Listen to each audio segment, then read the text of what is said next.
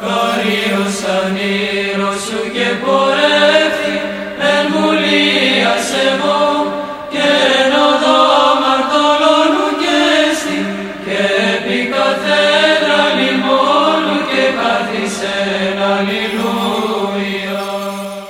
Βασιλεύ ουράνιε παράκλητε το πνεύμα της αληθείας, ο πανταχού παρών και τα πάντα πληρών, ο θησαυρός των αγαθών και ζωής χορηγός, ελθέ και σκήνουσον εν ημίν, και καθάρισον ημάς από πάσης κυλίδος και σώσον αγαθέτας ψυχάς ημών. Καλή σας μέρα αγαπητοί μου αδελφοί, 24 του μηνός Δεκεμβρίου σήμερα, προεόρτια των Χριστουγέννων και η Αγία μας Εκκλησία ερωτάζει την Αγία Ευγενία την Οσίου Παρθενομάρτυρα, τον Άγιο Φίλιππο, τον Άγιο Αχμέτ τον Κάλφα τον Νεομάρτυρα, την Αγία Βασίλα, τους Αγίους Πρωτά και Ιάκυνθο, τον Όσιο Νικόλαο των Αποστρατιωτών τον Άγιο Αχαϊκό, τον Όσιο Αντίοχο, τον Όσιο Βιτιμίωνα, τον Όσιο Αφροδίσιο, τους Αγίους Σώσιο και Θεόκλιο, τον Άγιο Κοστούλο και τον Όσιο Αγάπιο τον Νεότυρο. Η Αγία Ευγενία Ιωσίου Παρθενομάρτυρα έζησε το δεύτερο μισό του τρίτου αιώνα. Καταγόταν από τη Ρώμη και οι γονείς της ονομαζόταν Φίλιππος και Κλαβδία. Επίσης είχε δύο άλλα αδέλφια, τον Αβίτα και τον Σέργιο. Ο πατέρας της διορίστηκε έπαρχος στην Αλεξάνδρεια και πήγε εκεί με όλη του την οικογένεια. Εκεί η Ευγενία σπούδασε κατά τον καλύτερο δυνατό τρόπο και έμαθε άριστα την ελληνική και ρωμαϊκή φιλολογία. Όταν τελείωσε τις σπουδές της, ψάχνοντας για περισσότερη γνώση, πήρε στα χέρια της από μια χριστιανή κόρη τις επιστολές του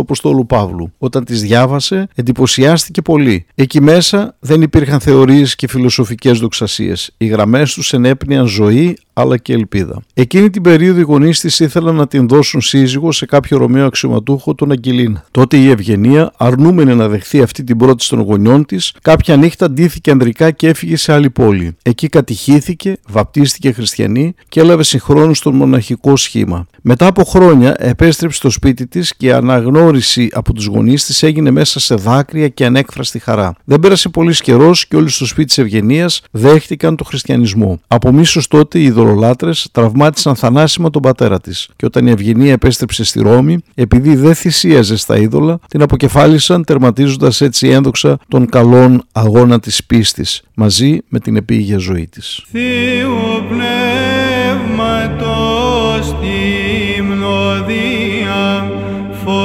Φως προσέλαβες Θεογνωσία ευγενία Χριστού καλή παρθένε και νοσίων χωρία εκλάψασα αθλητικός των εχθρών εθριαβεύσας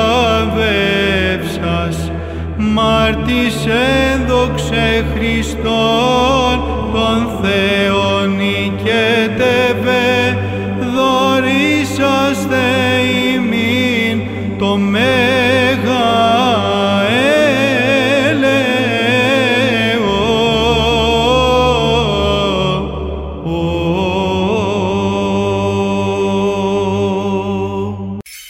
Χριστέ το φως του αληθινών το φωτίζουν και αγιάζουν πάντα άνθρωπον ερχόμενων εις τον κόσμο, σημειωθεί το εφημάς το φως του προσώπου σου, είναι ένα αυτό ψώμεθα φως το απρόσιτον και κατεύθυνον τα διαβήματα ημών προς εργασίαν των εντολών σου, πρεσβείες της Παναχράντου σου Μητρός και πάντων σου των Αγίων. Αμήν.